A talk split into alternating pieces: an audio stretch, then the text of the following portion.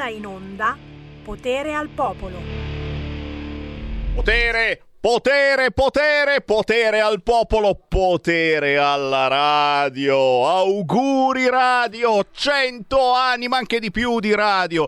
Tanti auguri alla radio. Oggi è il World Radio, è il compleanno della radio. Oggi si festeggia ovunque la radio. Se andate su internet, se accendete qualunque canale, si parla di radio, anche in quelle che non sono radio, perché oggi trovare una radio che è soltanto radio è praticamente impossibile. La radio non è più radio. La radio deve essere anche televisione. Guarda lì il faccione di Sammy Varinone sul canale 252. Ormai da dieci anni, quant'è? Sì, sarà una decina d'anni, eh, che se non hai anche il canale TV sei una merdaccia, sei una schifezza. E poi, e poi ci deve essere YouTube, tanto ci bloccano sempre perché diciamo reazioni avverse, reazioni diverse. Siamo già bloccati, non potete bloccarci ulteriormente. C'è Facebook, c'è la app, adesso c'è anche la radio DAB, mm? non c'è più solo la radio FM, c'è anche la banda DAB, che è quella più tecnologica, digitale, e Radio Libertà è nella banda DAB. E poi naturalmente c'è il sito radiolibertà.net Auguri radio da Sammy Varin auguri a tutti voi che siete ancora vivi. Eh, mi raccomando, non fate la fine di Crosetto, al cui facciamo tanti tanti auguri. Oh, ma portate una sfiga. Voi Novax, porta tutti a scrivere, eh, Crosetto, quante, do- quante dosi avrò fatto Crosetto? Cioè, ragazzi, per la, la pericardite nel mio car- come si chiama la roba lì, è andato all'ospedale adesso, oh, e lo stanno curando. E gli facciamo tanti auguri. E che cacchio ce ne frega se ha fatto uno, due, tre, magari ha fatto anche la quarta dose, Crosetto. Santa pazienza. Sammy Barini è pronto a aprire le linee anche oggi, lo sapete, con Radio Libertà si può e si deve allo 0292947222, al WhatsApp 346 642 7756. Avremo tanti ospiti per parlare di territorio ma la prima ospite è già qui, signori. C'è venuta a trovare dalla lontana, desolata Parabiago, siamo nell'Interland di Milano comunque, Joe Wee! Ciao! Ciao! Aprili sto microfono! Dici, non gli apro manco il microfono. Eh, non era neanche aperto. Ripeti ciao a tutti! Ciao a tutti! Ciao, ciao a tutti! Ha detto ciao a tutti. L'ho detto, ripeto. l'ho detto, era chiuso. Ma... Joey ce l'ha fatta. Come, ce l'ho come fatta. hai fatto ad arrivare? Quanti mezzi hai preso? Mezzi, un po'. Un paio, un paio di mezzi. Eh, ma, allora... ma, ma, incredibilmente c'erano tutti. C'erano. Che non è scontato, devo eh, dire. Eh, siamo a Milano, ragazzi. Eh. Cioè, normalmente ci sono, ma sono in sciopero. Oggi, esatto. Oggi no, domani chissà, ieri ma... sì. oggi no, oggi no. Ci hanno graziato oggi. Grazie, grazie, grazie mezzi. Ma soprattutto benvenuta Joey, cantautrice di Parabiago. Lei si chiama Giorgia Cattoretti, le giusto? È giusto. Cattoretti e si fa chiamare Joey. E io voglio sapere subito, prima di mandare in onda la tua canzone, una sola domanda. Quella che ti fanno tutti. La domanda è perché? Perché Joey? Joey è, è diciamo, un, un nome... A, mi piace come sonorità. Viene da un nomignolo di, un, di, un'amica e quindi è nato fondamentalmente da questa mia amica che mi chiamava così e poi l'ho adattato come nome artistico perché mi ricordava un po' Bowie. Però poi essendo italiana e all'epoca vivevo in Svizzera tedesca, eh, non potevo scrivere alla Bowie puoi, con puoi ripetere tedesca? Vie. Puoi ripetere tedesca? Tedesca. Tedesca? Senza come la dice, si capisce già un pochettino che ha girato da quelle tedesca, no? E quindi, e quindi, e quindi, e quindi, e quindi niente, non potevo dire Joey alla Bowie scritto W-I-E, se no sarebbe stato Jovi, che certo. vuol dire Gio, Gio come. Certo. come. E quindi niente, è rimasto italiano con UI. E da qui Joey. Ma voi avete capito? No, ma no! che ci frega, ma che ci frega? Joey è bellissimo, signori, ci piace, ma soprattutto potete già cominciare, voi che picciu picciu siete curiosi, ad andare a cercarla sui social. Basta esatto. scrivere, cosa bisogna scrivere? Joe staccato UI. Ok, mica la francese, è Joe senza la J come ho fatto io esatto, stamattina G-I-O. che ho sbagliato.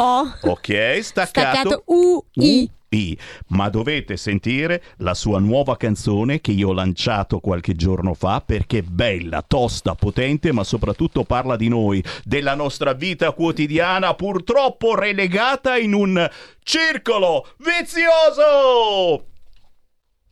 E vai.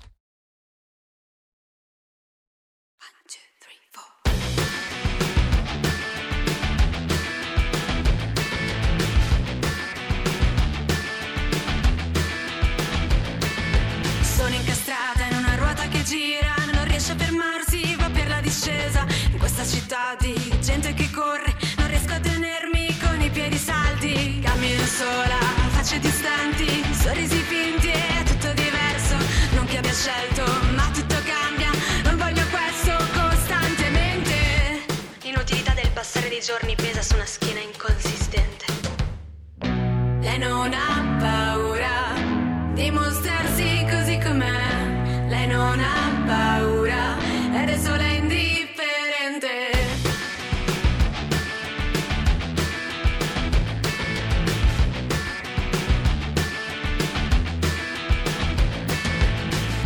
Costantemente in una routine di treni in ritardo il fiato sul collo, non esiste rimedio ad un circolo vizioso quando corri così forte. Lei non ha paura.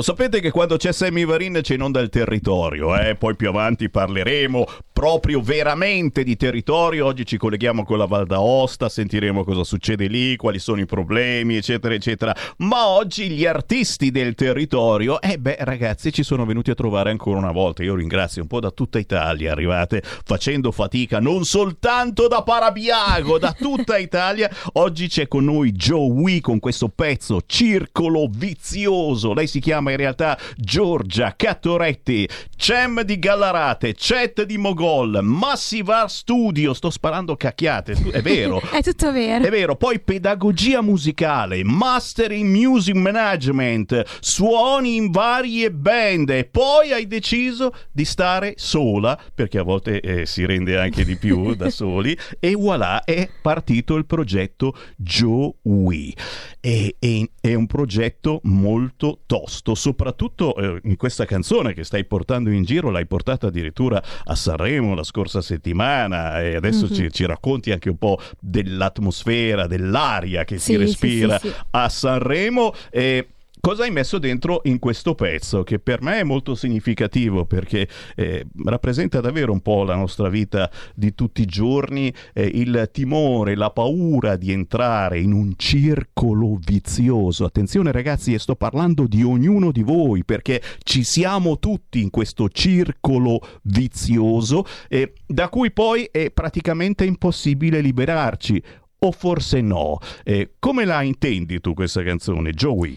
Sicuramente è una, una, riflessione dal quotidiano, parte dal, dal, mio trasferimento in quello che è la città, quindi una, una riflessione sul, sulla, sulla din, sul dinamicismo della, della, dice, dinamicità della città che, che, ti porta poi in un vortice, no? quindi il, l'osservare gli altri, l'essere costantemente accomunati da prendere treni, avere orari, eh, insomma essere tutti incanalati in un appunto circolo vizioso mi ha, mi ha fatto riflettere e questa sorta di ehm, in, l'incalzare no? della, della, della, giornata, delle giornate è, è poi stata espressa in questa canzone. Cioè a me piace troppo Joey, soprattutto perché prima mi ha detto mentre girava il suo pezzo dove ha vissuto per parecchi anni, perché sì. tu dici sì, è arrivata a Milano, chissà dove viveva. Dove vivevi Joey? Io vivevo a San Gallo, nelle, nelle campagne praticamente svizzere. cioè, ragazzi, veramente posso essere volgare, in culo ai lupi, esatto, con tutto il rispetto esatto. per i lupi e per quelli che vogliono ammazzarli, ma ce ne sono comunque tanti, bisogna fare attenzione attenzione agli ungulati, eccetera. C'è un posto bellissimo eh, fuori sì. dal mondo sì, sì, che quando ci sono passato in macchina ho detto eh, eh, tutto verde. Tu, tu, tu, non, non, non, sai più cosa dire, cosa fare. Hai vissuto e lavorato lì perché hai, hai insegnato musica. Cosa hai fatto? Musica Dai. inglese in una scuola internazionale. Dai. Sì, per sei anni. E perché? E da lì, è, beh, lì per, per fare una, una, carriera insomma professionale e da lì poi con la solitudine no? del trovarsi in un luogo estraneo è nato, è nato tutto questo progetto, quindi la creatività, insomma nella, nella solitudine la creatività dilaga e, ed è nato qui poi tutto poi, il progetto e, e le canzoni. sei venuta a Milano e sei venuta a Milano e sei venuta a Milano perché sei venuta a Milano? Eh, Milano per amore devo dire. Eh, lo sapevo. Dopo il Covid, sai. Dopo il Covid dovevi eh, recuperare, basta. quindi è venuta a Milano. No, no, ma va benissimo, anche eh, perché sì. insomma eh, la carriera autistica è, continua, continua. Co- prosegue e, e, si evolve. E, e, si evolve come? Passando da Milano, ragazzi, certo. si evolve al massimo. Quindi Joey, circolo vizioso, ma non c'è soltanto questa canzone, eh, perché io mi ricordo ti ho già passato con un altro pezzo, come si chiama? La trappola. Trappola, trappola. Sì, eh. E, trappola, e cosa, cosa mettevi in trappola? Di cosa parlavi? trappola eh, era sempre questa condizione, insomma, dello stare invece tra quattro mura e il pensare. E a volte, eh, a volte ci sentiamo in trappola anche se di fatto non lo siamo, nei nostri pensieri, nei pensieri no, ripetitivi, no? E, questo tipo di trappole che in realtà poi nella canzone esorto a liberarsi, cioè esorto a liberarsi capite, da queste trappole. Capite ragazzi che queste sono sedute psicologiche per tutti noi. Gli artisti che vi faccio arrivare in studio e che vi trasmetto non sono scontati per niente, non trasmettono i soliti messaggi e basta genocidio, free Palestina e facciamo facciamo entrare un po' di immigrati, eccetera. No, non esiste sporco impossibile. Cosa sto dicendo? No, nel senso che, che si trasmettono messaggi veri, quelli che proviamo ogni giorno sulla nostra pelle, uscendo di casa, frustrandoci perché non riusciamo a trovare lavoro nonostante siamo magari in una grande città come Milano. Allora ci viene in mente perché non vado a San Gallo che magari lì lo trovo. Eh, sì. Andate a San Gallo, mica in tanti però perché non c'è posto per tutti. Eh, Sanremo, Sanremo, non ti dico adesso di entrare subito nella gara, cos'è successo, le polemiche, mm-hmm. e, e, sei stata a Sanremo, sei stata a Radio Sanremo. A Radio Sanremo, sì. E esatto. li salutiamo i colleghi di Radio Sanremo che come tantissimi hanno seguito eh, queste dirette, anche noi nel nostro piccolo ne abbiamo parlato male, perché noi di Sanremo parliamo soltanto male, però, però, però raccontaci l'aria che hai respirato in quei giorni, perché, perché in moltissimi comunque, chi lo ama, chi lo odia, eh, chi dice dice che ci vanno sempre gli stessi amici degli amici, sono tutti amici a Sanremo, chissà mm-hmm. come mai, eh? però alla fine Sanremo è Sanremo. Cosa, cosa ti ha lasciato questa esperienza? Sicuramente eh, c'è un'atmosfera di fervore ci sono tantissime persone con entusiasmo, chiaramente sono, ci sono tanti fan che aspettano i loro idoli d- uscire da un momento all'altro da qualsiasi radio ed è molto divertente. è una cosa che mi ha stupita, senti ogni tanto i gridolini uh, ah, e ti dici ok chi c'è adesso? Quindi diciamo che è divertente, insomma andare lì anche per una giornata è una cosa insomma che ti strappa una, una risata e c- si sente il fervore. E una cosa importante secondo me è il fatto che comunque si dà valore alla musica. Poi al di là che Sanremo piaccia o non piaccia però avere una settimana dedicata alla musica non è scontato in Italia soprattutto dopo il periodo del covid dove il lavoro insomma culturale o comunque musicale è stato messo un po' da parte. Ragazzi avere una settimana dedicata totalmente alla musica. Io ho visto anche tanti cantanti emergenti come me fare interviste, esibirsi, quindi è comunque fantastico sia dentro il festival ma che fu- cioè, fuori al festival ci sono tantissime opportunità. Brava, è proprio quello che volevo dire, cioè più che Sanremo è ciò che c'è fuori Esatto. dal teatro Ariston, è una vera e propria or- gigantesca organizzazione di radio, di televisioni, di tanti piccoli e grandi palcoscenici, oh no, sono anche quelli grandi, attenzione, non sto scherzando, e che danno spazio agli artisti cosiddetti indipendenti, quelli che non hanno una casa discografica importante, un'etichetta discografica importante, che sono sempre quelle tre che vanno a Esatto. Sanremo e che vincono, Eh. diciamolo, un anno per uno non fa male a nessuno. Esatto. Artisti come Joey, perché tu effettivamente eh, eh, fai tutto da solo, ti proponi da sola. Sì, Sei, sì, sì. sei- sei la promoter di te stessa. Sono la manager di me stessa. Mi ha esat- scritto una mail, mi ha scritto una mail per farmi ascoltare la sua musica, è vero? È Sì, vero. è vero, è vero, ma perché se non siamo noi i manager, i manager di noi stessi, chi ci promuove? Insomma. Assolutamente, anch'io sono un manager di me stesso, mi promuovo tutti i giorni. Il problema è che poi il sistema ti blocca. eh, Eh. Perché? Perché non dici cose che gli altri dovrebbero dire. A proposito, allora, prima di tutto, cioè, 5 minuti ce li abbiamo, 5 minuti di polemiche. Vai, vai, vai, vai, Vai. vai. Sì, fammi eccitare, fammi, fammi eccitare. Patriarcato.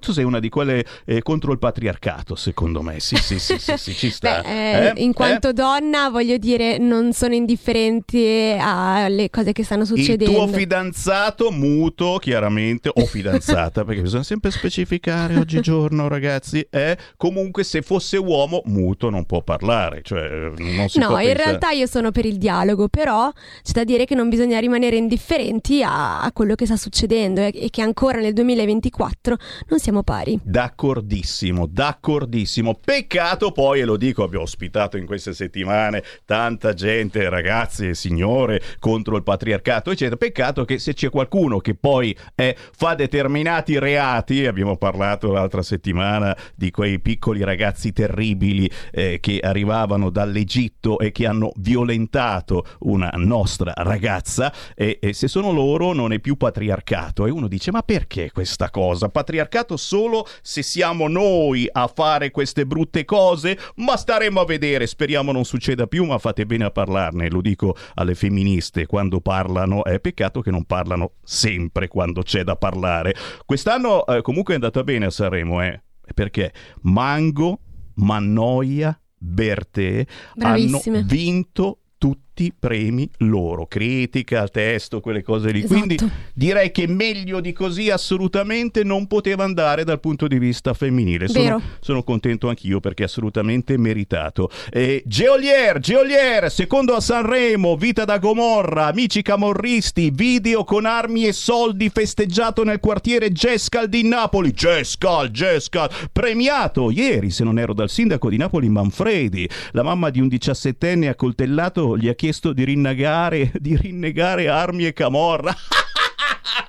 Secondo te gli ha rinnegate queste cose? Eh, che, che- che maestro è per i nostri figli Geolier?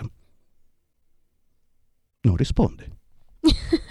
No, cioè, non funziona il microfono, scusa. Guarda che per no- me non gli va questa più il domanda. microfono. Ah, si è rotto. È peccato, non può rispondere. Ma Ah, no, peccato, no, peccato. non mi esprimo su Jolier, non mi esprimo. Brava, è così che si fa anche. Non esprimersi assolutamente. Guarda, farei così anch'io, devo dire. Eh, Comunque, a parte tutte le polemiche, ricordiamo che è un ragazzo di 23 anni e che crescere. anche il fischiarlo diciamo, non, cioè, è comunque un ragazzo molto giovane e non bisogna dare gli è- contro al- ai ragazzi molto giovani perché non hanno molto spesso gli strumenti per poter eh, rispondere alle Eh, questo critiche. Mi pare che di strumenti ne abbia fin troppo, soprattutto quelli che sparano. E secondo te se, se li hai comprati i voti? Perché c'è sta mania, forse è sbagliato anche il sistema di voto di Sanremo, perché sta roba che uno può telefonare per votare, eccetera, pare che stava per vincere lui. Cioè, cazzo, abbiamo rischiato che ci rappresentasse all'Eurofestival, capisci? Cioè, posso capire Mahmood, perché ormai... Mahmood, Mahmood, Mahmood, 40 di... Tu hai capito cosa canta Geoliere e cosa canta Mahmood? Che cosa dicono nelle loro canzoni? effettivamente non, non- non lo so. Io ti amo, Joey, perché tu canti e si capisce ciò che dici. I love you, Joey. Eh, vabbè, vabbè, e senti, stop al genocidio. eh, Mm. Oggi lo ha detto, attenzione, eh, mentre parliamo succedono cose, Sì. ti dico che cosa succede in apertura su tutti i siti, lo ha detto anche Tajani, leader di Forza Italia. Eh, sono d'accordo anch'io perché attenzione, stiamo esagerando, Israele ha subito un- una cosa pazzesca eh, con Hamas, eccetera, però adesso sta esagerando, si sta vendicando in maniera esagerata. Tajani ha dichiarato proprio due ore fa, Israele sbaglia, troppe vittime civili. E quindi Gali ha ragione. E, e anche, e anche quell'alter eh, che, che, che, che a Brutulà. Cioè, eh, que- que- que- è stato giusto dire queste cose a Sanremo e anche dalla Venier? Beh, non mi sembra sbagliato volere la pace, io sono d'accordo su questa cosa. Eh, che, sia, che siamo da una parte o dall'altra, non è mai giusto uccidere delle persone a livello di umani. Quindi, secondo me, se sei un cantante, un, un cantautore e vuoi portare dei testi, sicuramente il tuo messaggio deve essere un messaggio giusto e dire stop al genocidio non, non credo sia una cosa sbagliata, anzi, eh, è sbagliato il doverlo politicizzare perché alla fine eh, ci vanno de- di mezzo i bambini. Io sono un insegnante di bambini e, e la cosa più importante sono loro, sono il futuro. Una cosa che a me è piaciuta molto di quello che ha detto mh, Gali è che lì in mezzo quei bambini potevano esserci dei geni, potevano essere degli insegnanti, dei musicisti, ma non lo sapremo mai. E questo è vero, eh, e non posso che essere d'accordo, e soprattutto continuando a farli fuori eh, si fomenta sempre di più l'odio, L'odio, contro esatto. Israele e contro l'Occidente. Chiaro che magari doveva specificare Gali ed Argen dicendo eh, anche quelli di Hamas sono belli stronzi, eh, mentre non hanno detto niente. E soprattutto un'altra cosa, eh, a proposito di guerra, eh, siamo per la pace tutti quanti, non ci sono storie. eh, L'Ucraina che fine ha fatto? È vero. Perché nessuno ha ricordato l'Ucraina? Cioè, questo Gali e questo cazzo di D'Argent amico, perché non hanno parlato anche di Ucraina? Cioè, c'è Zelensky che è rimasto qui così e a guardare Sanremo e dice, "Eh, però pieno di soldi, continuiamo a darglieli, pieno di armi, continuiamo a dargliele e andiamo avanti così.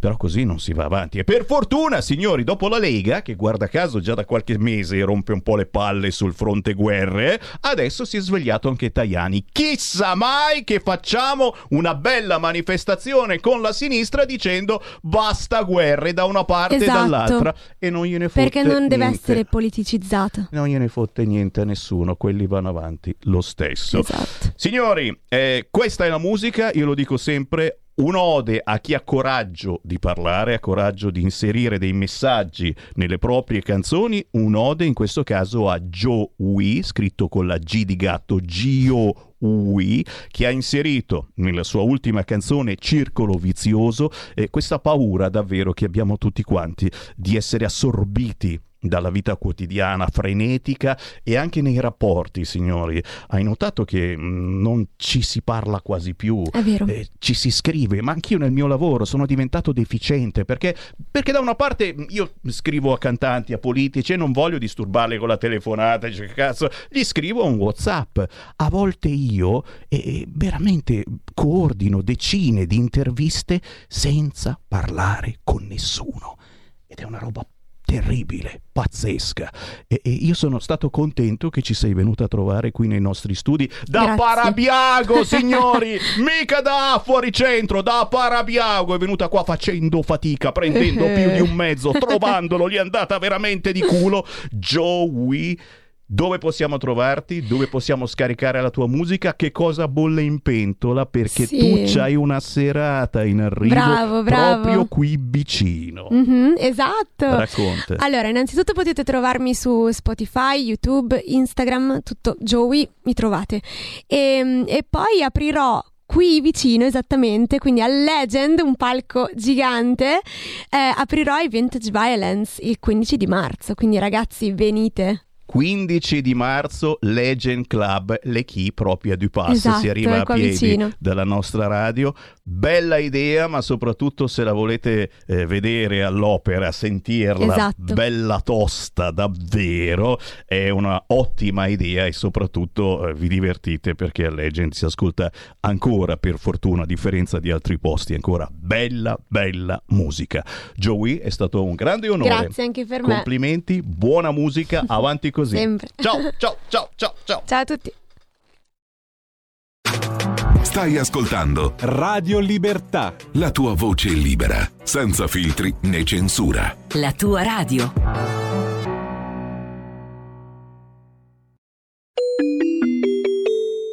Qui Parlamento.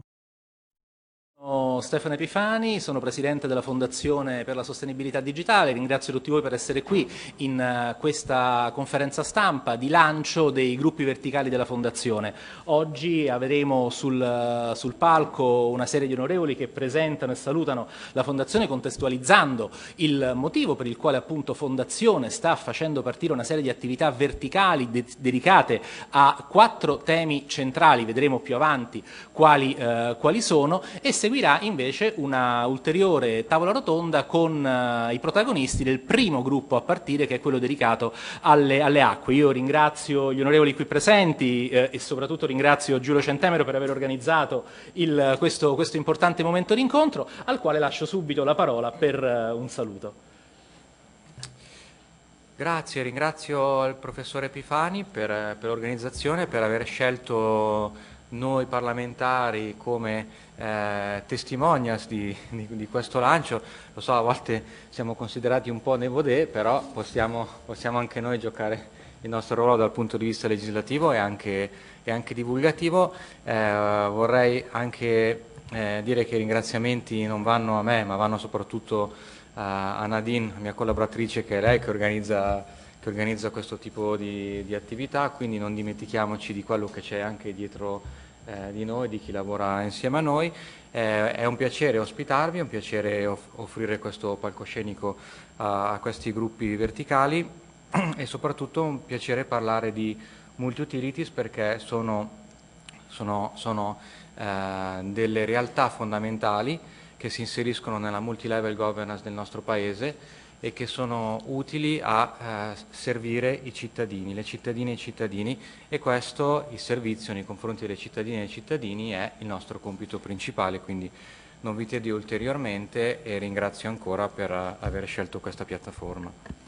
Grazie mille onorevole Centemero. Io eh, comincerei introducendo i diversi gruppi che eh, avvieremo nel corso dell'anno a partire dal gruppo sulla mobilità sostenibile. Il tema della mobilità sostenibile è un tema, è un tema centrale e eh, vedremo che il ruolo della tecnologia digitale diventa sempre più importante per garantire modelli e processi che siano funzionali alla costruzione di ecosistemi della mobilità che diventino sempre più efficaci e orientati al cittadino. Peraltro chiamo anche sul palco eh, Mauro Minenna che eh, per un problema nostro eh, non era stato inserito nel... Sì, esatto, quindi così, esatto, quindi hai visto che abbiamo recuperato il... E eh, comincio, invece, comincio invece lasciando, appunto, comincio appunto da Mauro che eh, è un, eh, uno dei partner della fondazione, uno dei, dei- dei- dei membri del board della fondazione e al quale lascio in qualche modo l'onere di introdurre il gruppo che si sta costituendo in fondazione dedicato appunto ad analizzare i punti di contatto tra mobilità sostenibile e eh, digitalizzazione. Ehm, sì, ehm, grazie. Ehm, in- veramente in pochi secondi. Eh, I temi si collegano in un momento nel quale eh, tutto il fronte della mobilità, se sostenuto da grandi mole di dati, può diventare veramente, cambiare veramente l'esperienza e la vita di tutti quanti i cittadini. Il ragionamento che, che è facile fare, quelle grandi mole di dati potrebbero ridurre l'incidentalità, garantire tempi di percorrenza certi eh, sulle nostre strade, eh, potrebbero consentire una qualità della vita migliore portando spostamenti soltanto quando strettamente necessario, ottimizzando, eh, ottimizzare la mobilità significa eh, ottimizzare le nostre vite. E questo lo abbiamo sperimentato in modo sicuramente drammatico nella fase pandemica, però l'effetto di rimbalzo che adesso ci interroghiamo in modo molto forte su questi temi.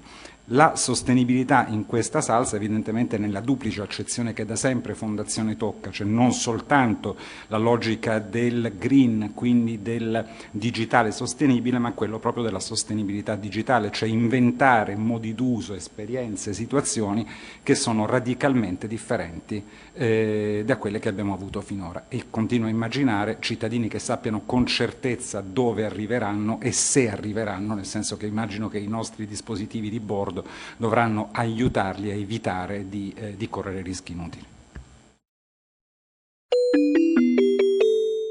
Qui Parlamento.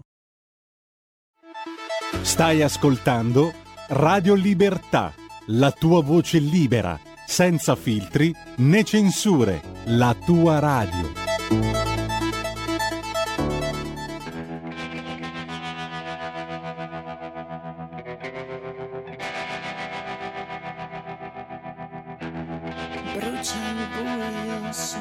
Tuo viso e tu non respiri più.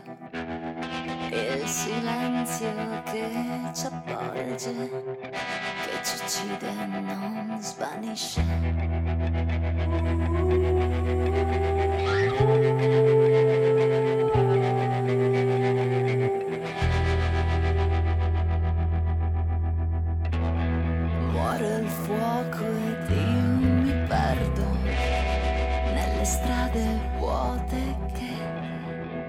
Nascondono un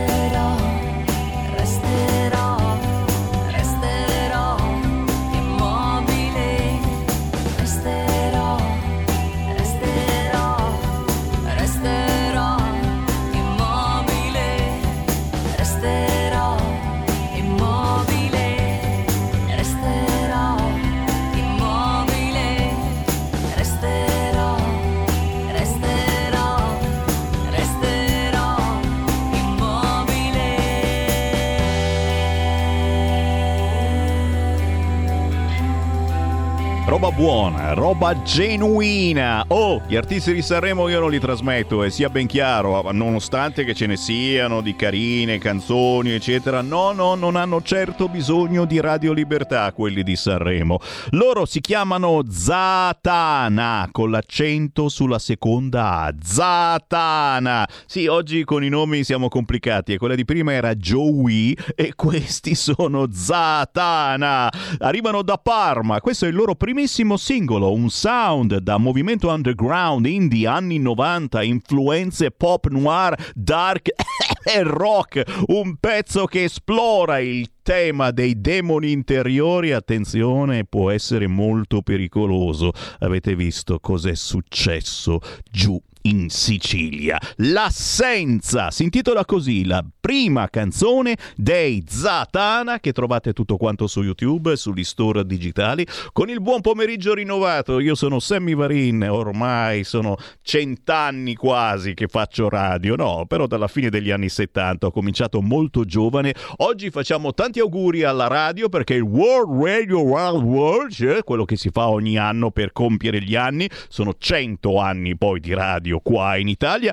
ma è anche carnevale. È il martedì grasso, signori. Buon carnevale a chi festeggia, a chi si traveste. Ne abbiamo uno in linea che non mi pare travestito, mi sembra sì sì sì, il suo look è normale. Siamo collegati con Foresto Sparso in provincia di Bergamo, dove c'è il bar caffetteria da Luca. Ciao Luca! Ciao a tutti, ciao Sammy, ciao a tutti i radioascoltatori di Radio Libertà. Uè. Buongiorno. Ciao, buongiorno, buon pomeriggio, ma soprattutto buon lavoro, buon lavoro in questi giorni eh, di carnevale, magari insomma c'è anche un po' più di movimento, c'è qualche mascherina in giro, com'è la situazione in quel di Foresto Sparso Beach? Mica Ma tanto, sinceramente qui, qui al bar non ho visto ancora nessuno con la mascherina, quindi è tutto concentrato verso oratorio, piazza, eh, dove c'è un punto di incontro dei ragazzi, ecco. Minimo, minimo, minimo, ma soprattutto, eh, eh, beh, poi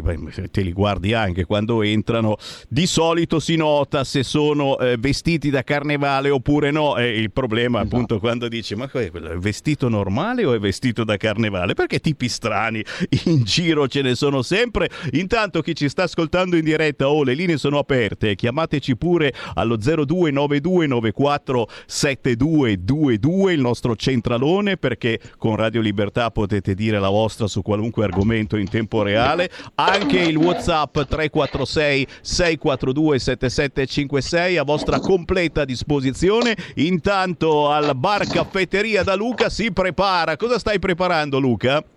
Ma no, niente, sono t'ho qua visto. nell'angolo tabaccheria. quindi- ah, versione tabaccheria, certo, perché lui, tu fai anche da tabacchi. Senti, cosa, cosa sta succedendo? Cosa sta succedendo con eh, questi aumenti dei prezzi, eh, crisi economica da una parte? Abbiamo visto gli agricoltori eh, in protesta, non so se sono passati anche da Foresto Sparso, ma un po' in Qualcuno so Italia. che andava a protestare, quindi...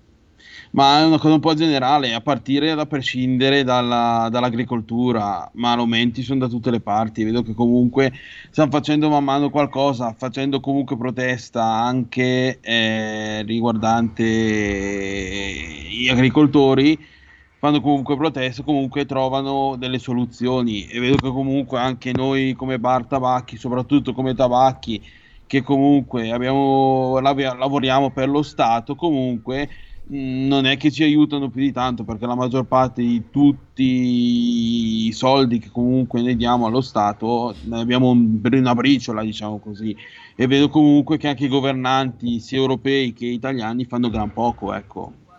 Fanno gran poco e, e qui naturalmente uno ci vorrebbe la bacchetta magica da un punto di vista ma, domanda. ma certo per, per gli aumenti sconsiderati in ogni campo che ci sono stati negli ultimi anni prima con la scusa del post covid c'è troppa domanda di materie prime poi la guerra in Ucraina e quindi eh, adesso sono forse finite un po' le scuse ecco vorremmo Eh sì. capire perché tutto continua ad aumentare si dà Probabil- molta... probabilmente anche proble- il problema principale di quello di- dei governi precedenti alla fine, perché gli aumenti sono partiti tutti da Assolutamente. quelli. Assolutamente, lo diciamo subito, colpa dei governi precedenti. Tu Dici, eh, ti arrampichi sui vetri, ma no, è proprio vero, e ci mancherebbe. Perché comunque adesso danno, danno la colpa di sicuro addirittura a quelli di sinistra come il PD e si può far così, si può far così, si può far cosà.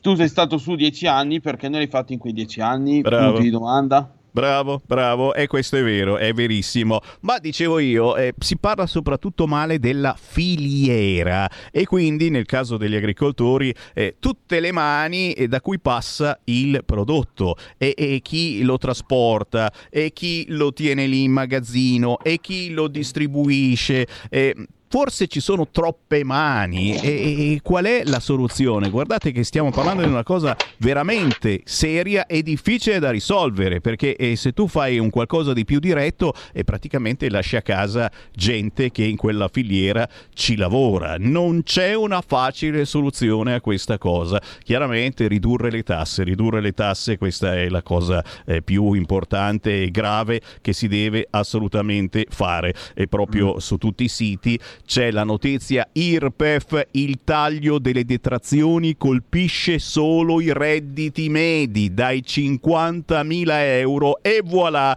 già il Corriere ti racconta chi ci perde. E quindi chi paga più caro la riduzione degli sgravi fiscali con l'accorpamento dei primi due scaglioni IRPE, cioè non è che dice beh c'è gente che pagherà meno tasse, no, ti spiega chi ne pagherà di più.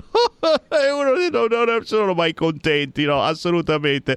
Senti, parliamo di Sanremo perché è una battuta, te la devo, te la devo chiedere. Noi stiamo Eh, facendo giusto. da giorni polemiche, polemiche su questo Geolier, sicuramente, secondo a Sanremo è una vita molto da Gomorra con amici camorristi e, e poi anche con il sospetto che tutti questi voti che gli sono arrivati siano stati tra virgolette comprati, ma non è assolutamente vero, ma lui giustamente se ne frega e soprattutto come ha detto l'artista Joey che avevamo prima in studio, che ha 20 anni, c'ha 20 anni, c'ha 22 anni, c'ha 22 anni, Ma allora, io con tutto rispetto perché non, non ho sentito più, tan- più di tanto la canzone perché comunque E non allora si capiva niente. dialetto napoletano non ho contro nulla contro i napoletani perché amor di Dio conosco molti napoletani quindi non ho nulla contro di loro però alcune canzoni cioè la canzone mh, io l'ho, l'ho intrasentita perché non ho seguito più di tanto Sanremo però mh,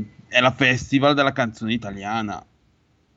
Eh, eh, signori, eh, noi ci abbiamo provato a farla notare questa cosa e ci hanno fatto notare che eh, Evan des Fros che c'è stato ben una Anche volta, è stata l'unica volta che non si è parlato napoletano a Sanremo. Una volta! Grazie forse alla Lega, ma non penso proprio. Si è riuscito ad arrivare a Sanremo qualcuno che non parlasse napoletano o altre lingue e, e, e ade- e non possiamo mica parlare assolutamente perché vedi, vedi, eh, c'è stato anche quello che parlava in dialetto laghe. Eh, senti, cosa, cosa Sì. ti è piaciuto? Cosa ti è piaciuto di Sanremo? Perché qualcosa di buono c'è sicuramente stato. Io ad esempio sto rivalutando molto Annalisa. Mi sento scemo perché solo il fatto che sia passata da amici, un artista che passa da amici, per me non, non c'entra più niente. Ma io ho sentito anche la canzone, mh, qualcosa sto- domen- sabato sera perché ero a casa. E ho sentito due canzoni di Alessandro Amoroso e di Diodato. Diodato. Sono belle canzoni. Poi ho trasentito che a me piace abbastanza anche la canzone di Loredana Bertè. Certo, anche quella assolutamente potentissima e anche quella è una canzone che parla di tutti noi, nel senso tutti noi abbiamo un po' delle, delle pazzie, ci sentiamo un po' strani, fuori di testa ed è bellissimo accettarci per quello che siamo, con i Poi nostri ripeto- pregi e i nostri no. difetti, è vero. Poi ripeto, poi per la Joliet, mh, se io mi ascolto la canzone magari posso dire mi piace, non mi piace. Ho sentito solo alcuni scaglioni da, da televisione e basta, quindi non posso dire nulla della canzone. Eh, ascoltalo, un- eh, io- ascoltalo, dopo ci, sa- ci fai sapere dopo. eh. ragazzo. Eh, E anche, anche Deodato, eh. Deodato complimenti perché veramente eh, cantautore, non è facile trovare a Sanremo Però il siparietto più bello che mi sono piaciuto di Sanremo, che, che ormai ne parlano tutti, è il pallo del qua qua di John Travolta, che poi alla fine... Ho, ho visto, alzo- ho visto che ieri sera striscia la notizia, parlavano addirittura della, della, della pubblicità occulta delle scarpe U-Power. E come, e come, e come, ma soprattutto mi alzo in piedi perché eh, per noi eh, che siamo nati eh, alla fine degli anni 60 e quindi insomma la febbre del sabato sera e Grease li abbiamo vissuti da giovinetti, eh, John Travolta è un mito, è un santo e non andava sputtanato in questo modo facendogli ballare il ballo del qua qua, magari, magari intervistandolo per qualche minuto si riusciva anche a sapere qualcosa Lo, di carino. l'hanno intervistato un pochino, che gli hanno fatto fare i balli proprio ah, dentro il teatro, poi gli hanno fatto fare sta baggianata. Dopo Che diceva schifo. che era d'accordo anche lui, che gli piaceva, però boh. Non gli è Striscia- piaciuto molto. Striscia ne sa di più perché dopo hanno parlato anche Pinnuccio, che ha parlato anche riguardante il rimborso spese, le denunce che c'è, in, che c'è in ballo tramite Rai, che sono un po'... Eh beh, eh beh, eh, quello, quello è sempre roba che poi c'è, eh. C'è un po' da parlarne per un po' di mesi, eh, rimborso Sì, no, spese, ecco, ha fatto pubblicità non se ne parla in 5 occulta. minuti di sicuro. D'altronde la Ferragni non ha chiesto di salire sul palco, ha detto Amadeus che se l'avesse chiesto l'avrebbe fatta salire. Gli agricoltori no, ma la Ferragni vuoi mettere, certo. Eh, siamo un po' delusi eh, sul fronte agricoltori perché ci aspettavamo che potessero salire sul palco. Adesso purtroppo eh, sembra che stiano, non dico litigando, però ci sono varie fratture nel movimento degli agricoltori. Ah sì, chi manifesta, chi non manifesta. C'è chi vuole smettere, chi vuole andare avanti. Esatto, è un gran peccato e, e soprattutto insomma per avere i risultati bisogna essere uniti. Per fortuna c'è la Lega su questo fronte che dice sì, d'accordo, ok, eh, abbiamo risistemato un po' la situazione ma non basta. eh. C'è proprio eh, il cartello che gira in queste ore sui social. Lega ha accolto il nostro appello, bene IRPEF agricola al 50% per redditi fino a 15.000 euro, ma attenzione, tutto questo non basta, bisogna fare di più e siamo sicuri che abbiamo per fortuna una Lega eh, che è una spina a volte, ci vuole eh, nel sederino del governo e romperemo le scatole su questo fronte. Guarda qua quante richieste di buonsenso, revisione della PAC, stop estremismo ambientalista contenuto nel Green Deal, stop importazioni dannose, vietare l'ingresso di prodotti da paesi che non applicano gli standard sanitari italiani ed europei, tavoli tecnici con gli agricoltori per maggiori informazioni su eventuali nuove norme, stop all'obbligo del riposo dei terreni, abolire l'obbligo del 4% set aside e incentivi a non coltivare,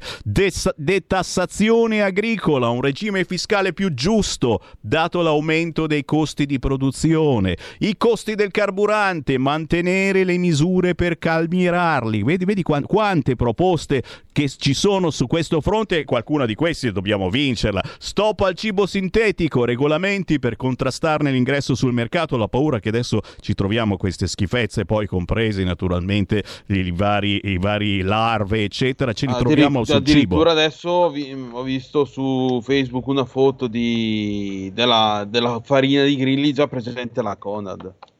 Certo, ma soprattutto il fatto che possano essere inseriti questi ingredienti anche a nostra insaputa in cose che mangiamo normalmente. Non so se da subito, perché da quello che capisco hanno dei prezzi molto superiori alla media e quindi non conviene inserirli. Però, però, staremo a vedere. Intanto, signori, è appello figlio d'Apollo. Chi si trova in provincia di Bergamo e gira magari col furgone per lavoro e ascolta Radio Libertà perché noi qui parliamo, diciamo tante cose a volte anche molto molto strane rispetto ad altri canali. Se volete un caffè o qualcosa di più, fatevi un giro dal bar caffetteria da Luca a Foresto Sparso. Ricordiamo come si arriva da te, Luca. Eh, per chi viene all'autostrada fa l'uscita Ponte Olio, zo- eh, direzione Lago di Seo e, e da lì in poi c'è la direzione Foresto Sparso. Assolutamente sì e naturalmente se passate a trovare Luca ditegli Uè ti ho sentito su Radio Libertà e prima o poi ci si becca anche noi vedrai Luca un Comunque, abbraccione eh, volevo salutare Aurelio che di sicuro ci mi sta ascoltando perché l'ho sentito giusto ieri sera. Eh, un tizio molto importante all'interno della Lega eh, che conosciamo bene, anch'io lo incrocio sempre nel parcheggio qui di Via Mi ha Bellerio. giusto detto ieri sera al telefono, eh, me, l'ha, me l'ha detto Sammy che...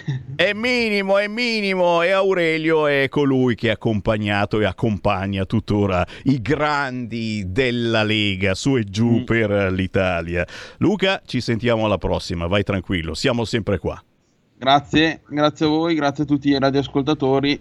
Buon lavoro. Buon lavoro, buon lavoro a. Luca, bar caffetteria da Luca, Foresto Sparso in provincia di Bergamo con un saluto a tutti quelli che stanno lavorando mentre ci ascoltano e chiaramente su di noi lo spazio ce l'avete, basta farvi avanti allo 02 9294 7222 o anche inviando un messaggio WhatsApp al 346 642 7756. Sì, sì, sì, domani a quest'ora, anzi un po' prima alle 13.30, arriva Mini Minoprio. Eh, ma chi se la ricorda Mini Minoprio? Adesso non cominciate a fare i porconcelli, eh, perché c'è quello che si ricorda. Ah, l'aveva messa in copertina Playboy. Ah, anche le ore, sì, dai, non dire cacchiate, ma per favore. Mini Minoprio, storica, eh, soubrette, showgirl, ma anche attrice e cantante. E cantante, fa del jazz incredibile. È chiaro, è chiaro, si ricordano di Mini Minoprio soprattutto i più gra- grandicelli e, e questo è un regalo che vuole fare a voi ascoltatori, Mini Minoprio e al sottoscritto Semmi Varine, non possiamo che esserne felici. Domani alle 13.30 qui su Radio Libertà, Mini Minoprio. Intanto certo i vostri Whatsapp al 346 642 7756, i titoli del giorno sui quotidiani eh, eh, ricalcano la polemica che abbiamo lanciato noi, tiriamocela, eh, perché ieri mezzogiorno l'abbiamo lanciata noi, la polemica su Dargen, Dargen D'Amico e le cacchiate che ha detto che non erano mica cacchiate, come no? Eh, certo che lo erano, sulla storia degli immigrati che ci pagano la pensione, storica baggianata della sinistra, perché poi uno dice, ma scusami, sì ok, questo è gentile, viene nel nostro paese al posto che non fare un cazzo tutto il giorno si trova anche un posto di lavoro, ma è fantastico. Qual è il problemino? Che poi questo immigrato e la prima cosa che fa, dopo aver avuto il permesso di soggiorno anche temporaneo, è chiede l'avvicinamento familiare, chiede alla moglie, ai figli, al papà e alla mamma che possano arrivare qua in Italia. E in quel momento diventa un peso fenomenale per il welfare di questo paese e del paese della città dove si trova. Cioè in quel momento lui ha diritto a super casa popolare, ha diritto a super bonus per qualunque cosa, asilo, mica asilo, eccetera. E, e- e quello che lui guadagna, e chissà mai, ci dà anche una mano, certo, eh, con le tasse e tutto quanto, non è nulla in confronto a quanto dovremmo pagare noi per mantenere la sua famiglia, compresa la rispettabile moglie che penso sia l'ultimo problema che abbia mandarla a lavorare, perché normalmente se è musulmano giù di lì la moglie sta a casa. Per cui Dargen amico ti vogliamo bene, la tua canzone è anche ritmata, si lascia ballare, ma è una cazzata quello che hai detto ieri e certo adesso hanno messo in croce Maravenier perché eh, ha voluto temperare a quelli che erano gli ordini della diretta, cioè non parlare di politica, ma siamo tutti d'accordo, non su quello che ha detto Darge, ma su quello che ha detto Gali, con tutto il rispetto chiaramente per gli ebrei, gli israeliani, perché se non si può dire niente, sono ah, ah, ah, come mai? Allora, prima con i gay, oh, sei omofobo, adesso, adesso te la prendi con gli ebrei, no? Eh, ma ci mancherebbe altro, però l'ha detto Tajani che cioè, se c'è un democristiano eh, su questo fronte proprio Tajani di Forza Italia, ha detto Israele sbaglia troppe vittime. Quindi Gali eh, non possiamo non dargli ragione. Certo non era il luogo giusto per parlare di queste cose, perché magari dopo cinque minuti un altro artista poteva dire eh per no, scusa, eh, Israele gli hanno fatto un culo così, ne hanno ammazzati così tanti di ebrei e poi la Shoah e tutto, e andavamo avanti per tutto il festival di Sanremo. Quindi forse era meglio non parlare di niente o forse era meglio parlare ma ricordare tutte le guerre, compresa la povera Ucraina che ti dico io sono il primo che dice basta, no, non diamogli più armi e ce- la lasciamo morire. No, no, non scherziamo, però eh, arrendersi in questo modo, trovare la quadra, eh? però non è stata nominata proprio in questo festival e anche nel dopo festival con la Maraviglia la guerra in Ucraina. Come mai? Ma perché? Come mai? Ma perché?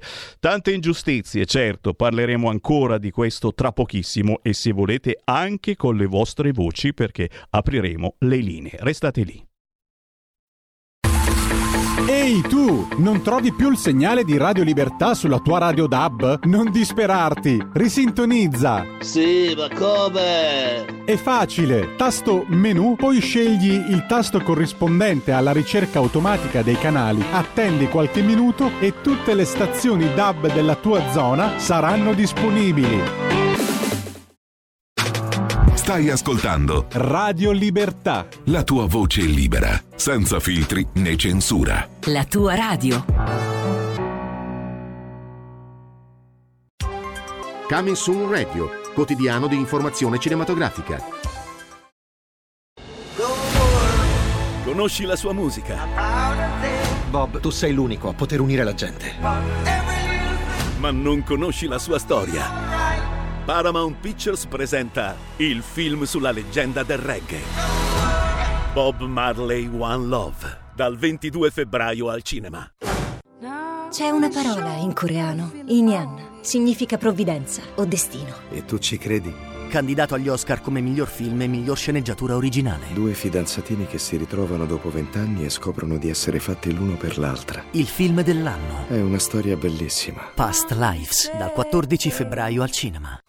Perché devo avere paura dell'aereo? Ma perché? Sai che vado in Corea? Cosa? Vado a fare il film di Kikyu Bok. Faremo di tutto per sconfiggere le vostre paure. Io tengo proprio terrore dell'aereo. Voglio volare, voglio diventare una persona normale. Volare, un film di Margherita Bui. Devi trovarti un uomo. Ma no, ma perché, poverino? Dal 22 febbraio al cinema. Qui Parlamento. Eh, di un tema visto da una prospettiva che è peculiare per la nostra fondazione. Quindi per noi sostenibilità non è soltanto eh, abbattere l'impatto in termini di CO2, ma creare attraverso la tecnologia contesti economicamente e socialmente a favore della popolazione, dell'ambiente, del territorio e dell'ecosistema. Da questo punto di vista mi piacerebbe appunto avere il parere dell'onorevole Pastorella, membro della nona commissione trasporti, poste e telecomunicazione della Camera.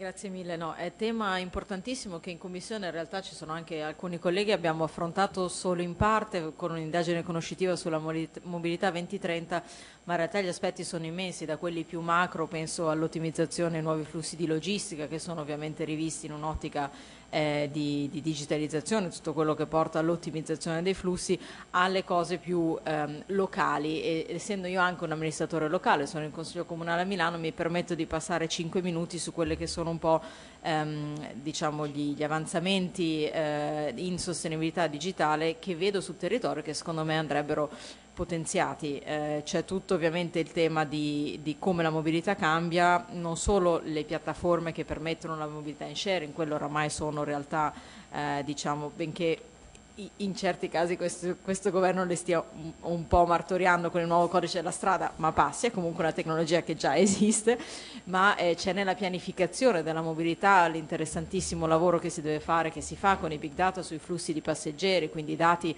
recuperati magari dalle compagnie telefoniche che sono usati per capire quali linee sono più o meno utilizzate, quindi ottimizzare anche la spesa pubblica che nel trasporto pubblico ovviamente eh, ce ne mette- ce ne mette moltissimo.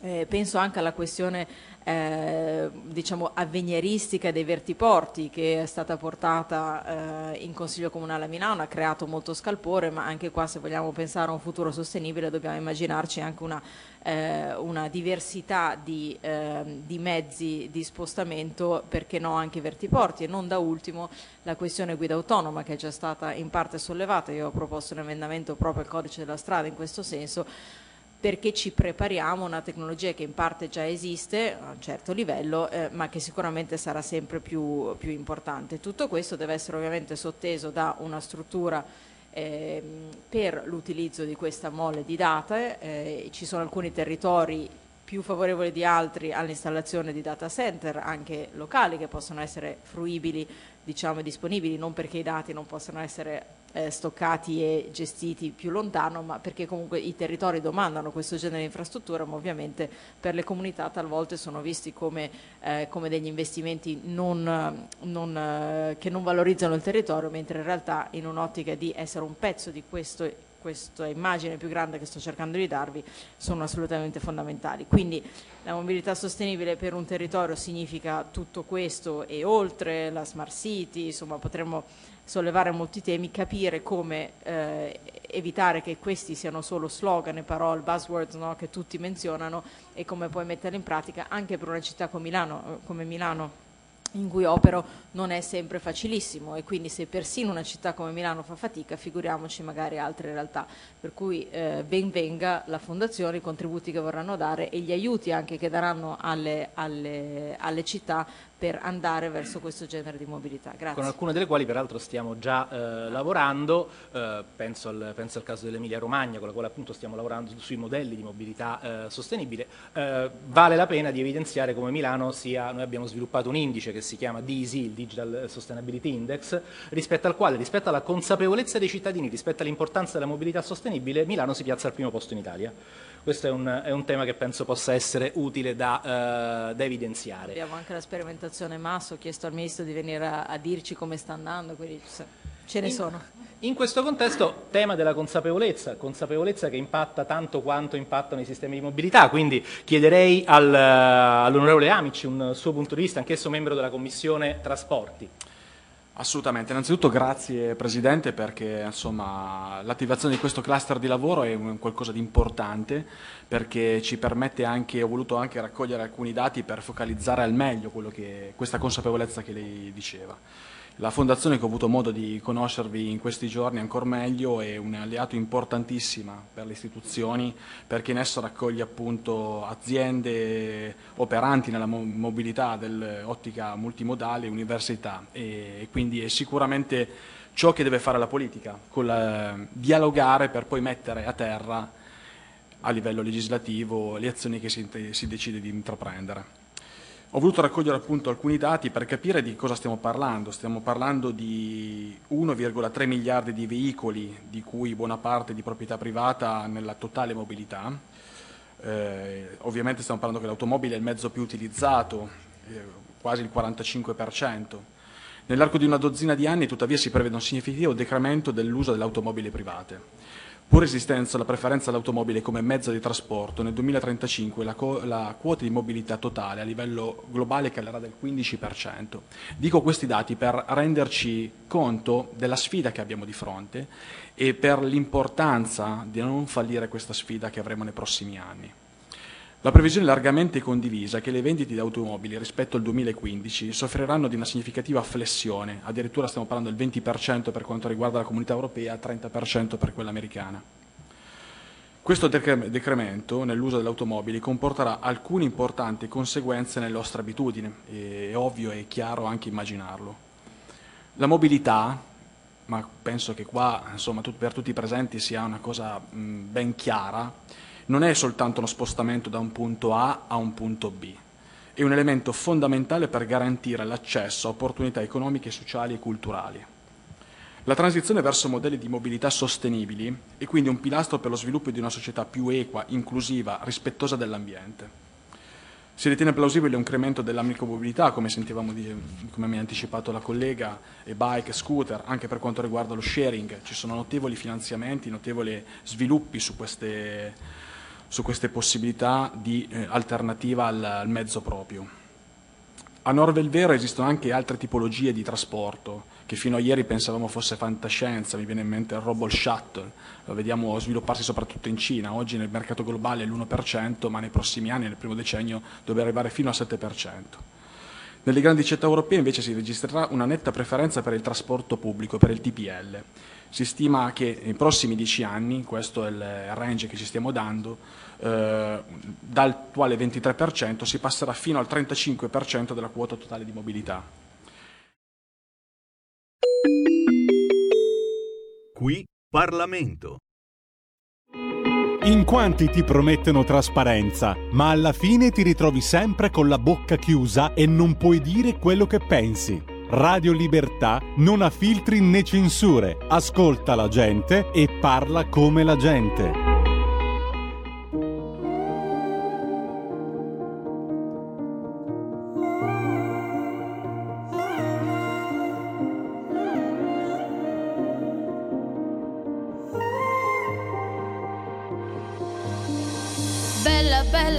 Dicevi. Ero contenta, contenta, ero sorpresa. Mi baciavi, mi raccontavi un amore così, non lo immaginavi.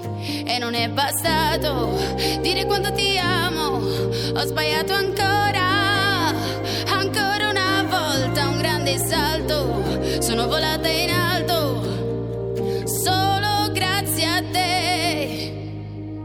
E se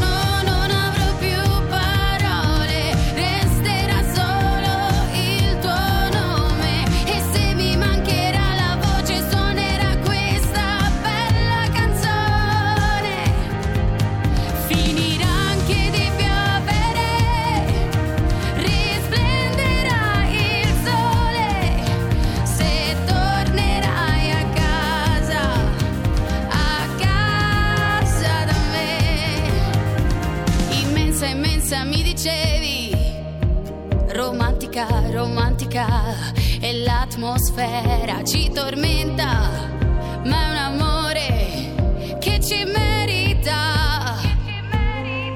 Non so perché lo sento sempre, non cambia niente, chiaramente,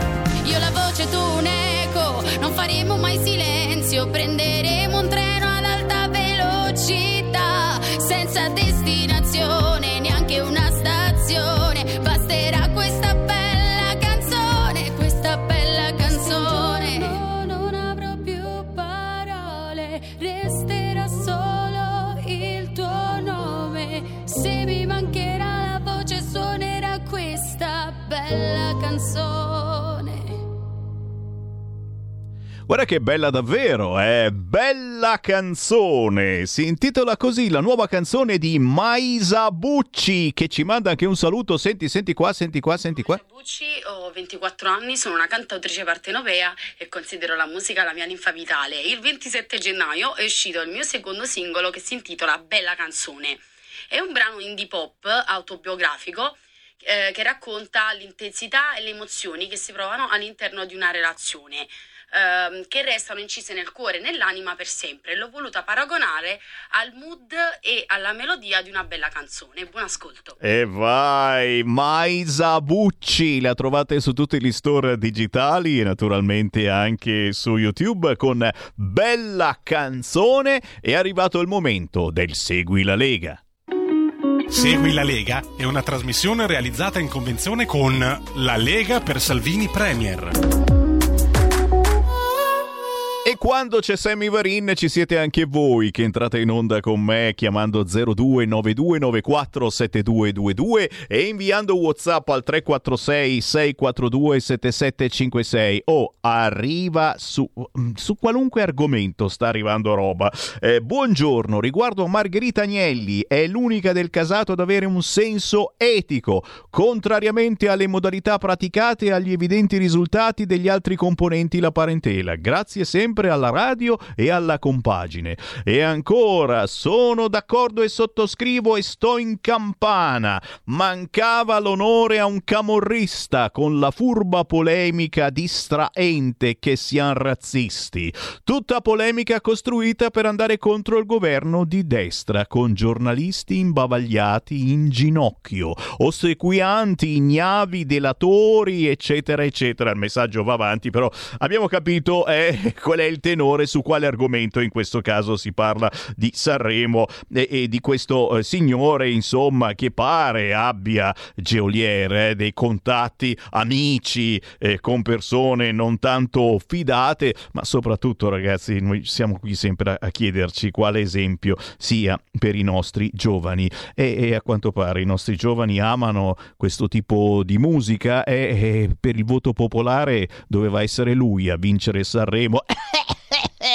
Valditara, guarda qua a proposito di una certa condotta, voto in condotta. Chi occupa e danneggia dovrebbe essere bocciato. E qui mandiamo un gigantesco saluto a tutti i maestri e professori, ce ne sono molti che ascoltano anche Sammy Varin e, e un abbraccio perché sono tempi veramente durissimi per chi fa questo mestiere. Guarda qua, sono fermamente convinta che la storia giudicherà i cambiamenti di sesso imposti ai bambini e ai ragazzi come un crimine. Come un crimine. E la Tamaro che scrive queste cose, attenzione, e, e abbiamo visto a Firenze, eh, stanno, stanno, succedendo cose strane, danno la triptorelina, quella roba lì come fossero caramelle, eh, non è vero niente, dicono, non è vero niente, eh, per, per fermare per fermare la pubertà ai ragazzi. Eh, pare che siano i genitori.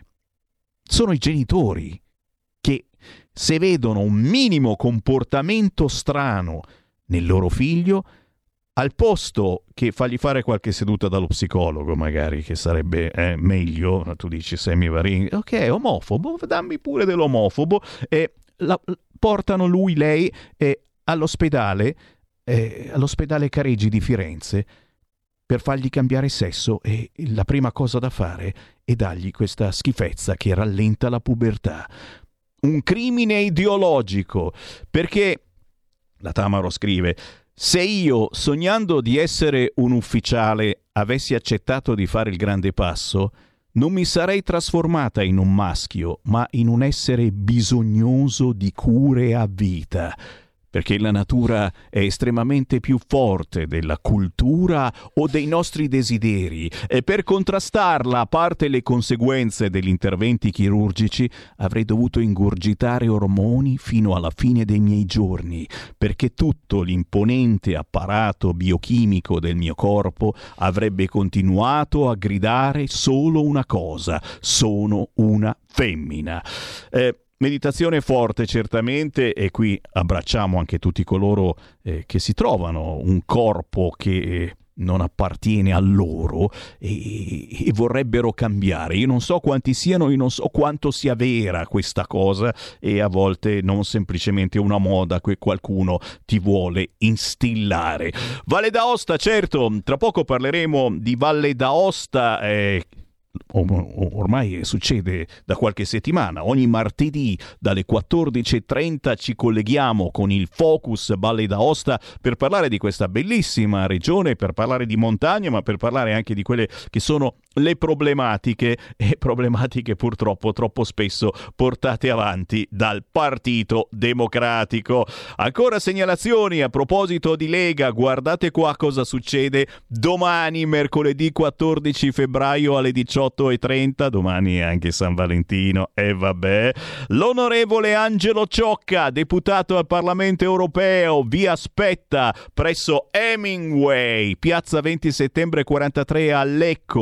Way. Se siete in zona, ore 18.30, domani, mercoledì 14 febbraio, c'è Angelo Ciocca all'Hemingway locale di Lecco. Bellissima idea per conoscerlo, è un simpaticone, tostissimo, ma soprattutto tostissimo. Eh, avete ancora in mente eh, lo sketch che si è inventato portando un trattore a qualcuno di molto importante nel Parlamento europeo, bella lì. A proposito di persone importanti all'interno della Lega, c'è un altro evento venerdì 16 febbraio, questo venerdì, è sempre in Brianza, è poco distante da Lecco, siamo a Briosco in via Roma 4, signori. A questo evento non dovete assolutamente mancare anche perché non c'è solo lui, ma ce ne sono altri di grandi della Lega. La Brianzetta della Liretta. Questo venerdì 16 febbraio alle 21 alla sala consigliare del municipio di Briosco via Roma 4 Briosco è proprio a un quarto d'ora neanche da Lecco a 10 minuti dalla Brianza e, e a mezz'ora da Milano quindi eh, ci si arriva. C'è il senatore Claudio Borghi, membro della commissione bilancio e Copasir.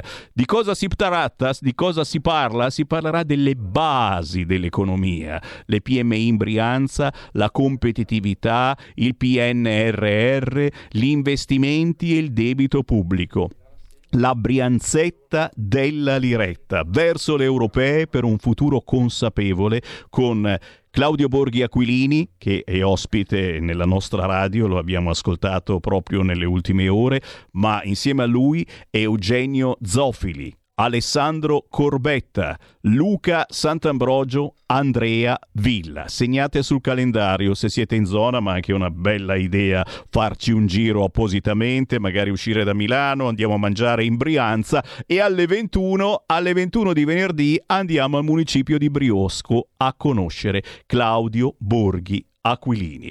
Ancora appuntamenti da non scordare, ma anche mh, amici eh, che si fanno sentire e sono belli tosti. Alessandro Morelli commenta la protesta degli agricoltori e ricorda che è soltanto la punta dell'iceberg.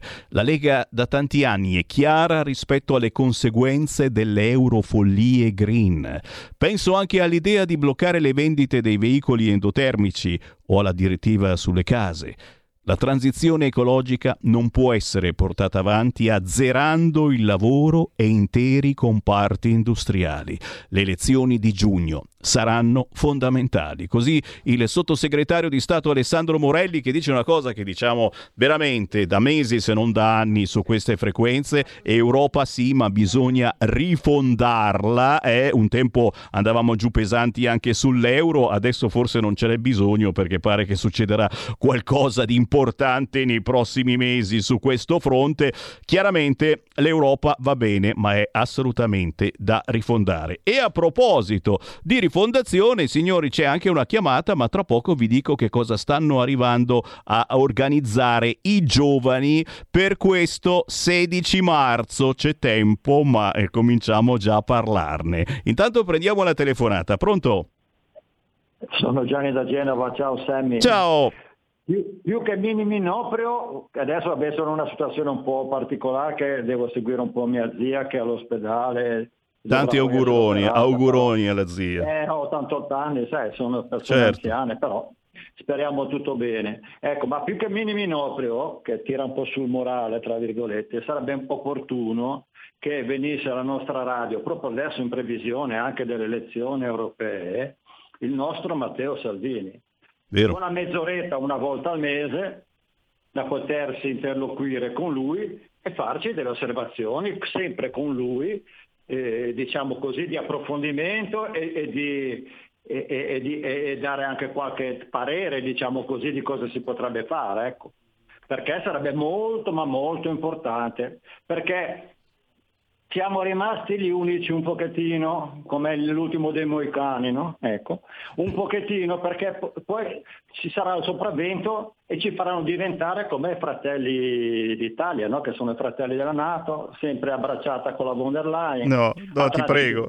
No, no, non farmi Eh, no. piangere. Grazie, grazie, grazie, assolutamente sì. E benvenga Matteo Salvini, ma chiunque, signori, l'importante è fare controinformazione, la facciamo ogni giorno anche in questa trasmissione. La mia è una controinformazione anche eh, video perché se fate il 252 sul vostro eh, televisore, se il televisore è collegato a internet, vedete passare anche parecchie informazioni in più rispetto a quelle che vi do, alcune prime pagine di quotidiani, diciamo così, interessanti e le locandine della Lega e non solo che io reputo altrettanto interessanti. A proposito di essere interessanti, stiamo arrivando politicamente corretti? No, no. Politicamente ribelli, che cosa succede il 16 marzo 2024 a Milano? Sentite qua.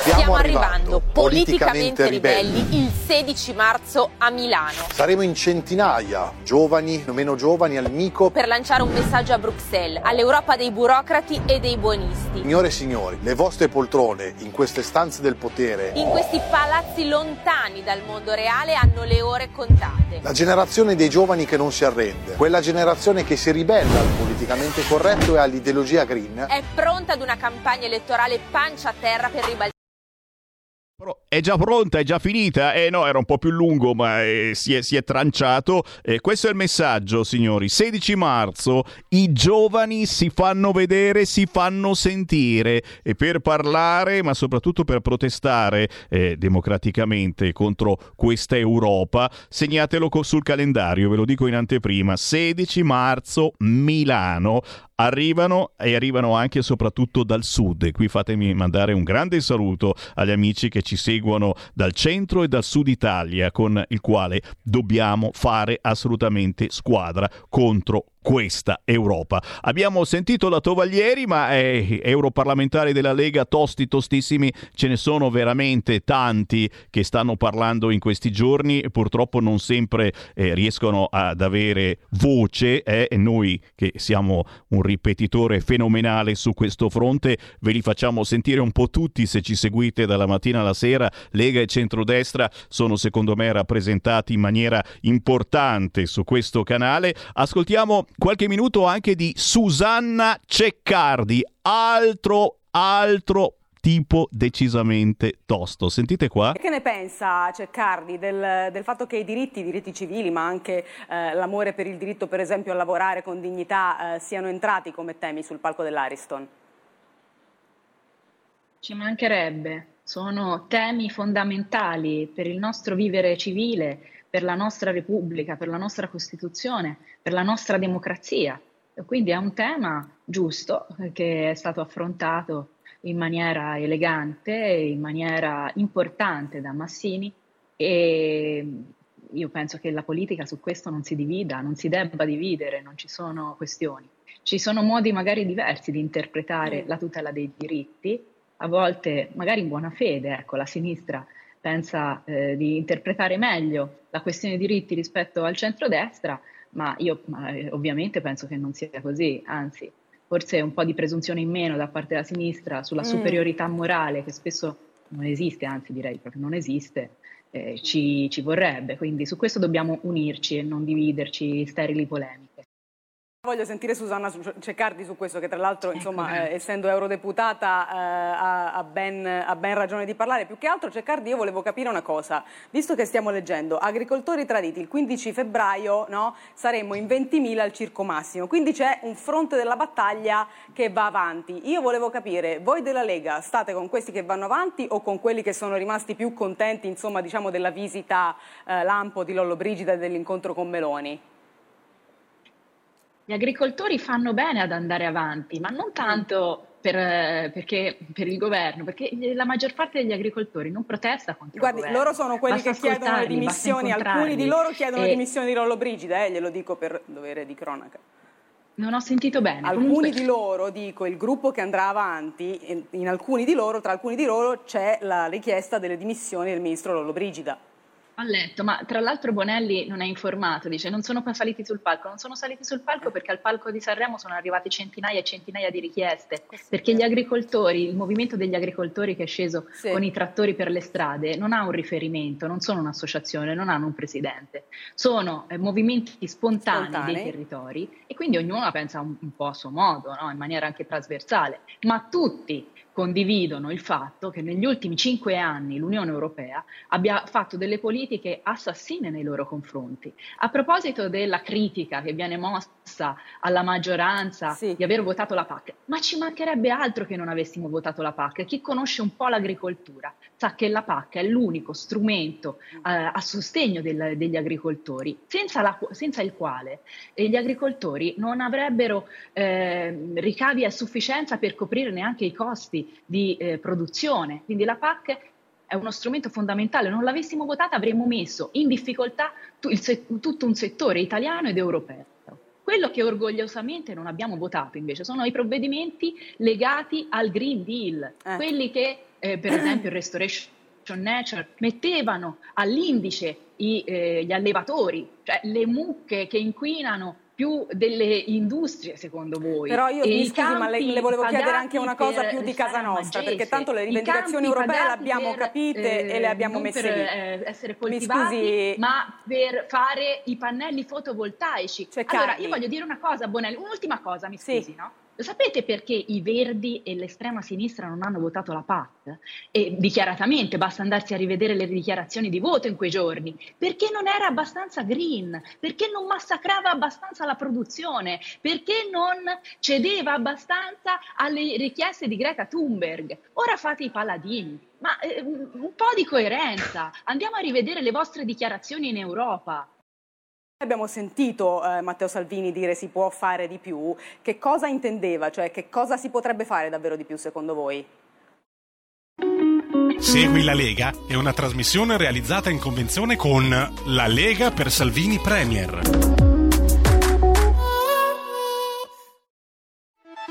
Stai ascoltando Radio Libertà, la tua voce libera, senza filtri né censure, la tua radio.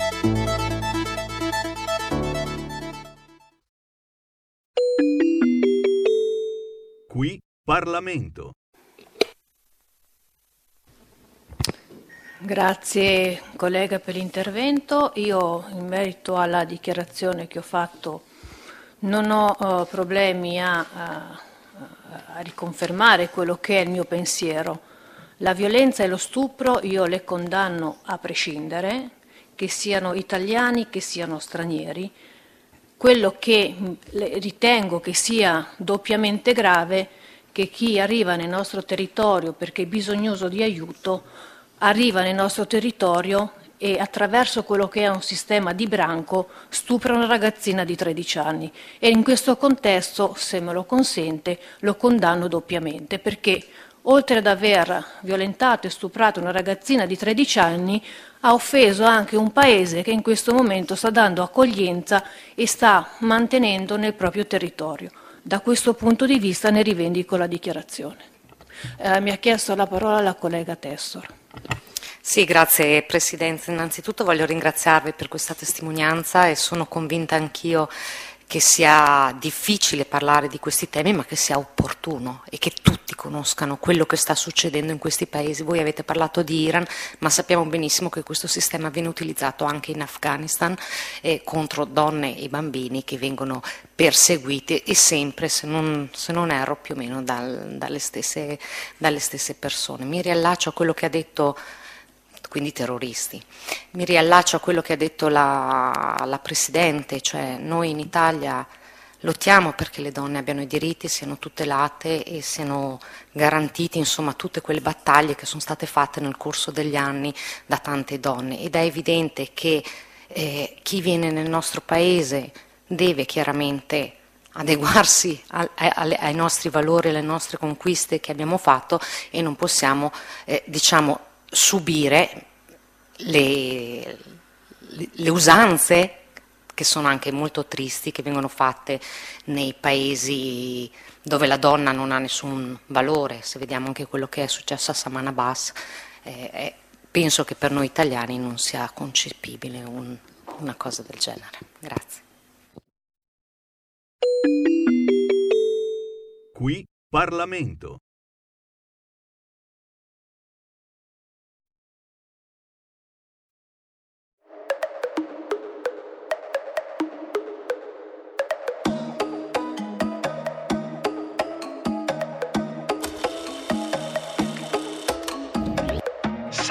Santo aria di carnevale mi trasporta, mi fa volare nei capelli brezza di mare.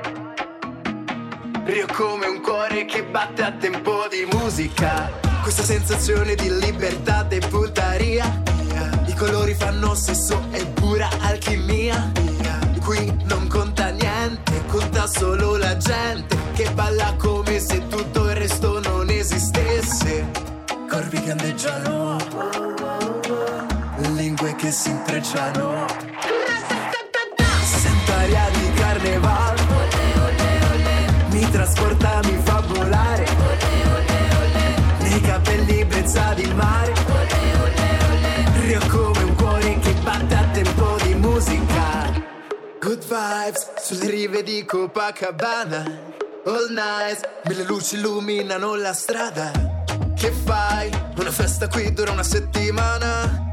Online, stai tu che io mi sono torno a casa. Perditi in mezzo alla follia. Chiudi gli occhi, è quasi poesia.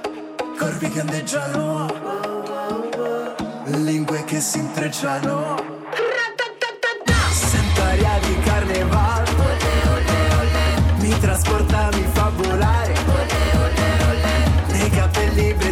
Di mare, Rio come un cuore che batte a tempo di musica. Quello che succede a Rio rimane solo a Rio. Non posso dirti addio. Lo senti anche tu? No, perché io sento aria di carnevale. Mi trasporta, mi fa volare. Nei capelli brezza di mare.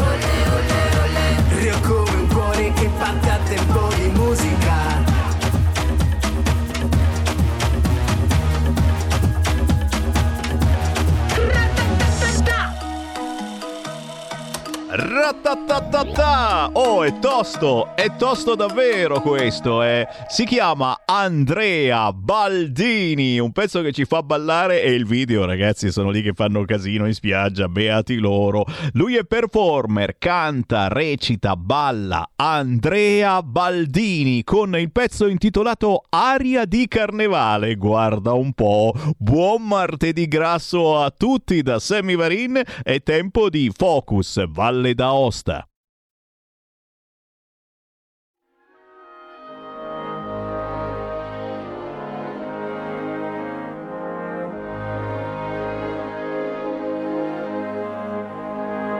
Va ora in onda Focus Valle d'Aosta.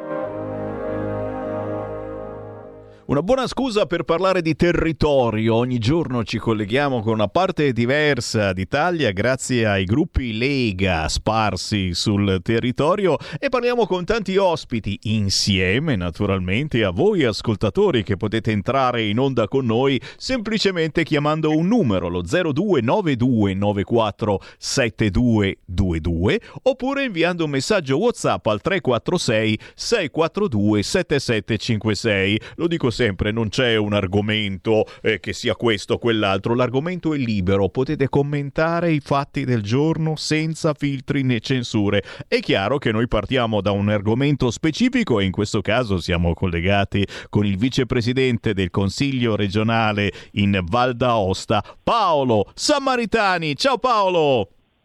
Ciao Sammy, Piacere. buon pomeriggio a tutti. Piacere di trovarti Paolo, vicepresidente del Consiglio regionale. Si parla eh, di in quota Lega, ma si parla soprattutto di territorio, dell'amore per la bellissima Valle d'Aosta e per chi ci abita. E a proposito, succedono sempre cose strane. Eh, A me capita soprattutto in certe regioni dove a governare c'è una certa parte politica e purtroppo devo ricordarlo ancora una volta. Il PD, la sinistra o una certa certa sinistra. Quando c'è quella parte politica che governa, sono così sicuri comunque di essere rieletti che se ne infischiano, se ne fregano di fare le cose per i cittadini o per magari qualcuno che ha dei seri problemi e vanno avanti per la loro strada, fregandosene di ciò che accade. E in questo caso parliamo di una cosa importantissima per la Val d'Aosta e per Aosta, il nuovo ospedale di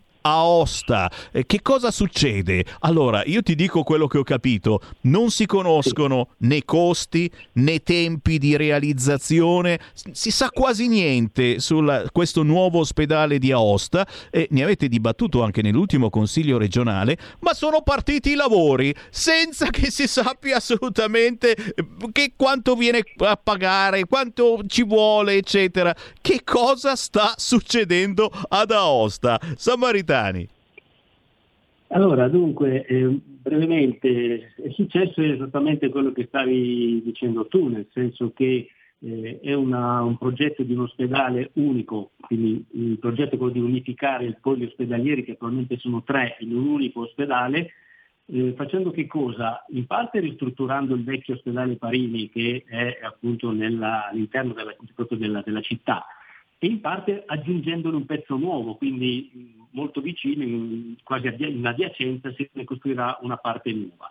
Ebbene, di questa parte nuova, bene o male, si inizia a sapere quasi tutto perché è in fase di, di validazione ormai il progetto definitivo. Mentre invece nella parte della ristrutturazione del vecchio Parini, che sarà quindi un tutt'uno comunque con la parte nuova, non si sa ancora nulla, nel senso che non c'è neanche il progetto di fattibilità tecnico-economica, quello che una volta si chiamava progetto preliminare. Noi abbiamo sollevato questa questione dicendo scusate, ma voi fate un'opera che deve essere un tutt'uno sapendo quanto costerà un pezzo, senza sapere però quanto costerà l'altro, se è fattibile e quando verrà effettuato. Ecco, questo ci sembra un vizio terribile dal punto di vista del procedimento amministrativo.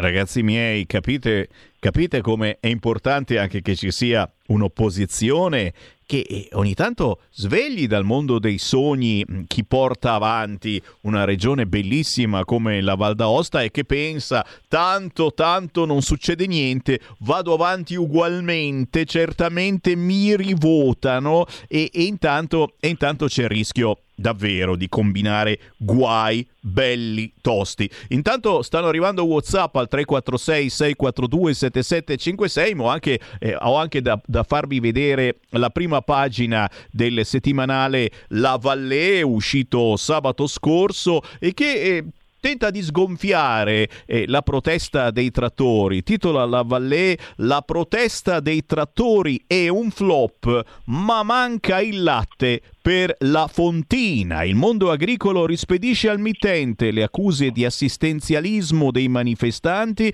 e rilancia sui veri problemi. Altre 30 aziende hanno chiuso nel 2023 e di conseguenza sono venuti a mancare 500 capi in lattazione. E che cosa sta succedendo sul fronte agricoltura, eh, agricoltori? Hai visto eh, proteste anche in Val d'Aosta? Perché abbiamo visto che a livello nazionale purtroppo, dico io, purtroppo pare che eh, si stiano un po' dividendo i, i, vari leader, c'è chi vorrebbe andare avanti con le proteste, c'è chi invece si vorrebbe fermare. Eh, la Lega, per fortuna, ha portato avanti eh, proposte importantissime su questo fronte, è stato accolto l'appello per l'IRPEF agricola al 50% per redditi fino a 15.000 euro, ma assolutamente questo non basta, c'è chi continua a protestare su questo fronte. Eh, com'è la situazione in Valle? Ma anche in Valle naturalmente credo che la situazione di fatto, al di là di quello che può apparire e che può emergere da, dagli organi di stampa, eh, è uguale a quella di, di, di, tutti gli altri settori dell'agricoltura a livello nazionale, anzi in Valle d'Aosta che è territorio montano, territorio di montagna, è chiaro che le problematiche sono anche particolari a volte rispetto alla grande agricoltura della, della pianura, evidentemente. Noi abbiamo tanti piccoli agricoltori ed è forse una, una delle letture può essere anche questa a proposito della protesta, perché se, come tu citavi giustamente, un organo di stampa importante come la Vallée dice che il trattore qua è stato uno solo, un trattore solitario, è vero che i numeri nostri sono piccoli, ma uno solo sembrerebbe quasi che la protesta non esista. In realtà eh, anche su questo tema gli agricoltori non si espongono più di tanto perché qui c'è un regime un po' particolare, quello che dicevi tu prima, tanto li votano lo stesso e tutto dipende da loro. E questo è stato un sistema assistenzialistico che è andato avanti per decenni, Valle d'Aosta, evidentemente anche al momento di protestare eh, c'è qualche remora in più rispetto a altre zone dove evidentemente i numeri le situazioni fanno sì che non ci siano grosse preoccupazioni ad esporsi, capisci?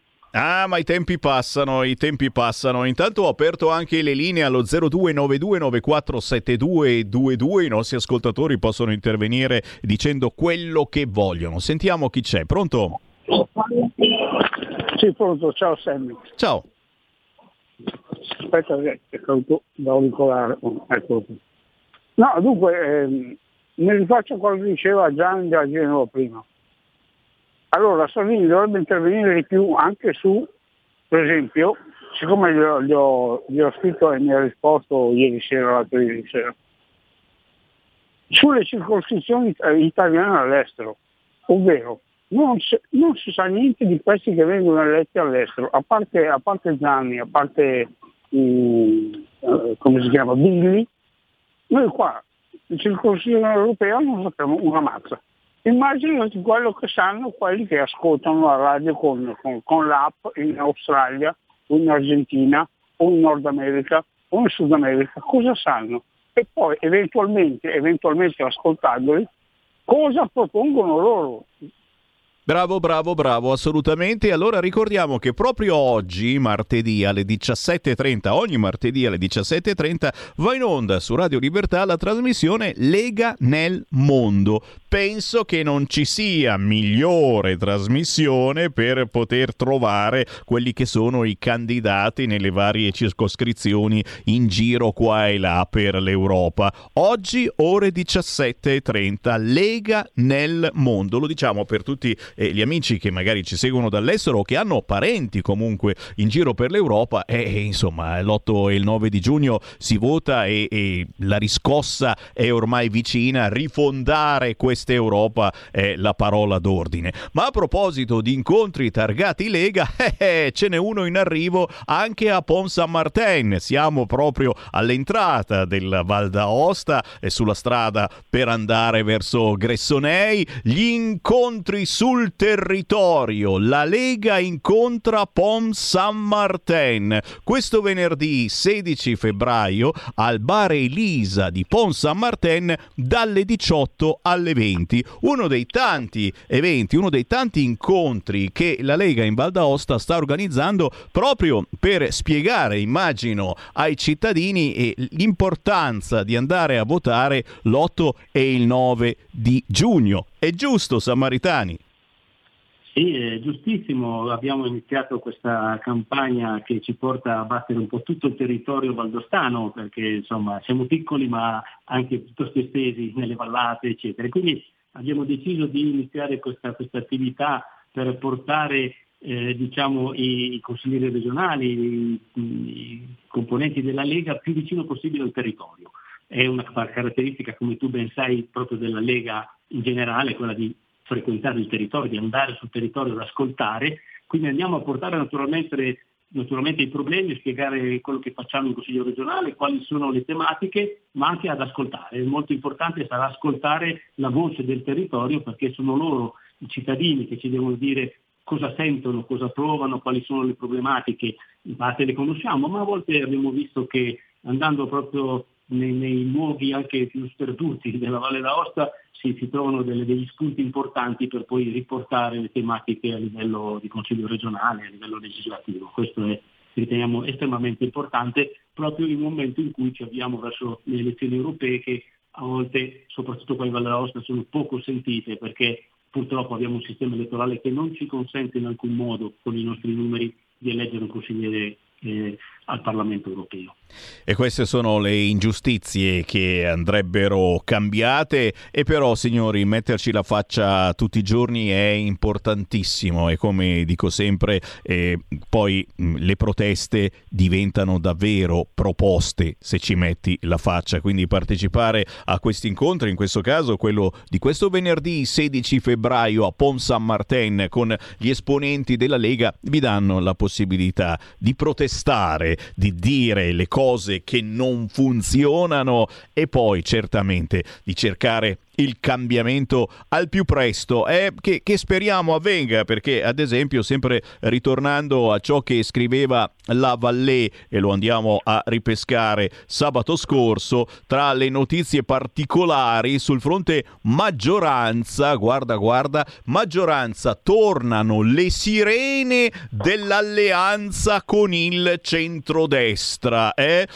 come mai Sammaritani perché la, la, la FIFA di non riuscire ad andare avanti avanti e grande, ma soprattutto eh, alleanza con chi in questo caso? Perché sappiamo che in Val d'Aosta eh, le cose funzionano in modo diverso rispetto che in altre regioni. Paolo. Ma, eh, dunque sì, in Valle d'Aosta la situazione è veramente molto particolare, ci vorrebbe una puntata forse solo per questo, ammesso che sia sufficiente, perché da decenni e decenni ci sono gli autonomisti che la fanno da padroni e si alleano tendenzialmente con la sinistra e quindi eh, salvo brevi periodi, pochissimi periodi. Quindi la situazione politica è molto bloccata sotto questo, questo profilo.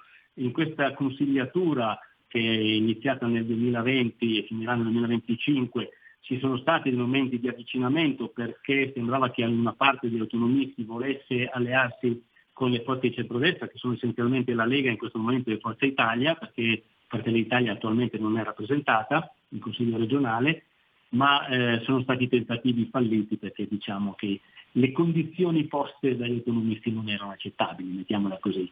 Adesso questi titoli credo che manifestino da un lato sì un po' di malessere all'interno della maggioranza, ma non ci sono in realtà eh, vere e proprie interlocuzioni con le forze di centrodestra ai fini di formare un governo che ormai avrebbe una vita di un anno e mezzo, quindi davvero molto limitata e non, è, non, non è di nostro interesse, diciamo così.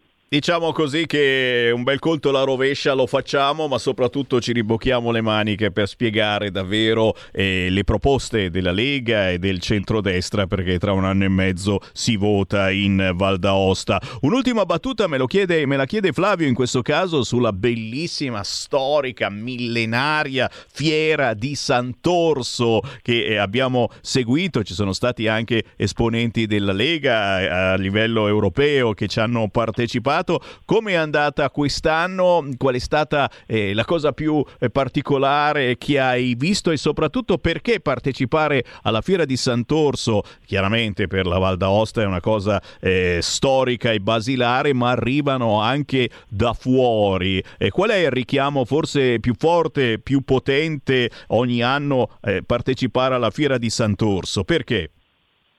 Ma dunque partecipare alla fiera di Sant'Orso perché oltre ad essere appunto una fiera ultramillenaria eh, dove si può ammirare, veramente si possono ammirare dei pezzi di artigianato essenzialmente, soprattutto in legno, ma non solo, di altissimo valore, di altissimo rilievo anche artistico, direi che è perché eh, c'è davvero una, una, intera regione che si mobilita, Aosta, che è capoluogo, è assolutamente invasa totalmente dalla, dalla fiera di Sant'Orso. Tu pensa che quest'anno sono stati calcolati circa 200.000 passaggi, se consideri che la popolazione della Valle d'Aosta è di circa 120.000 eh, unità, eh, capisci che i numeri sono molto importanti e ruotano tutti intorno a questa fiera che quest'anno ha visto appunto l'intervento per esempio di Alessandro Panza, un parlamentare della Lega, e oltre che naturalmente, come avrai visto, la risonanza è stata abbastanza importante del, del primo ministro Giorgio Meloni che si è recato in Valle d'Aosta per firmare un accordo con la Valle d'Aosta, ma eh, sui fondi di coesione, ma che ha approfittato appunto del, del momento eh, particolare della, della, Fiera di Sant'Orso, che davvero è un evento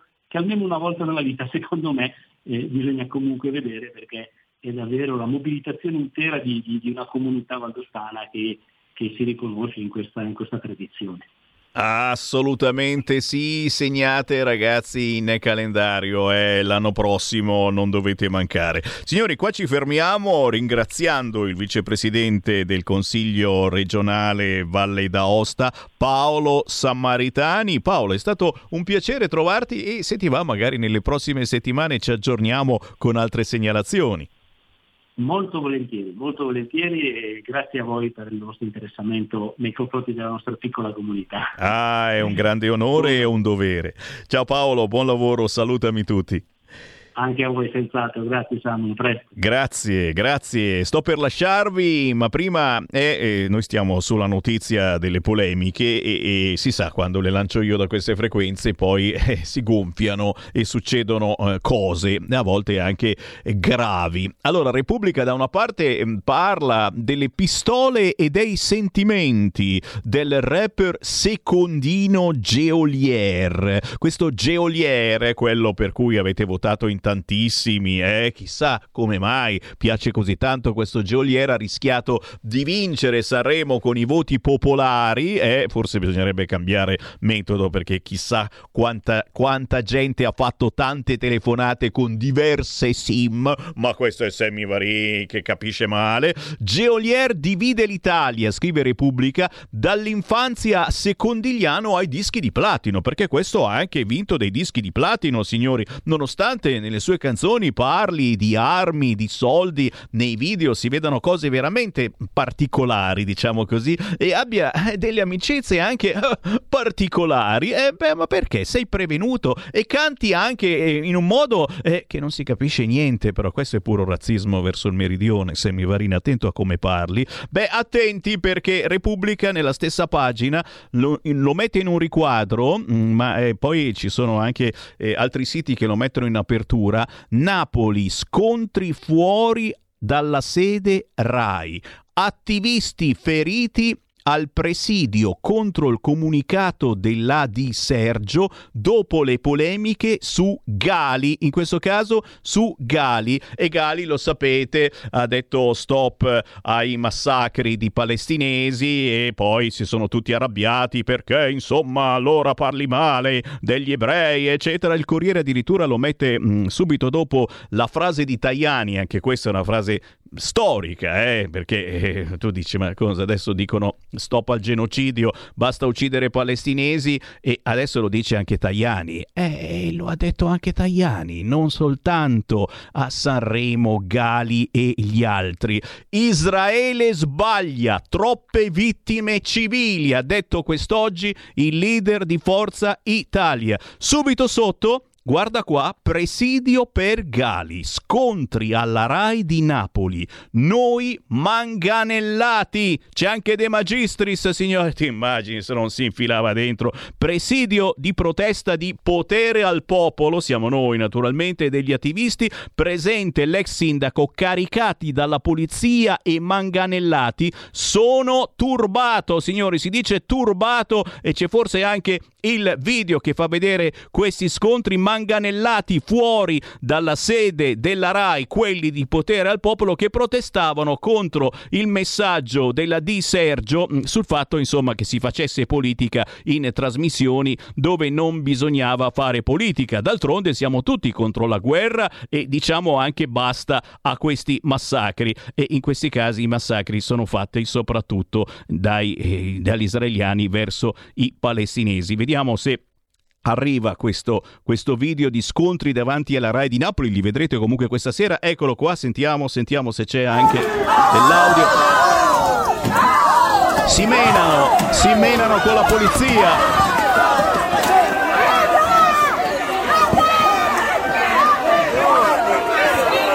Ma che cazzo picchiate?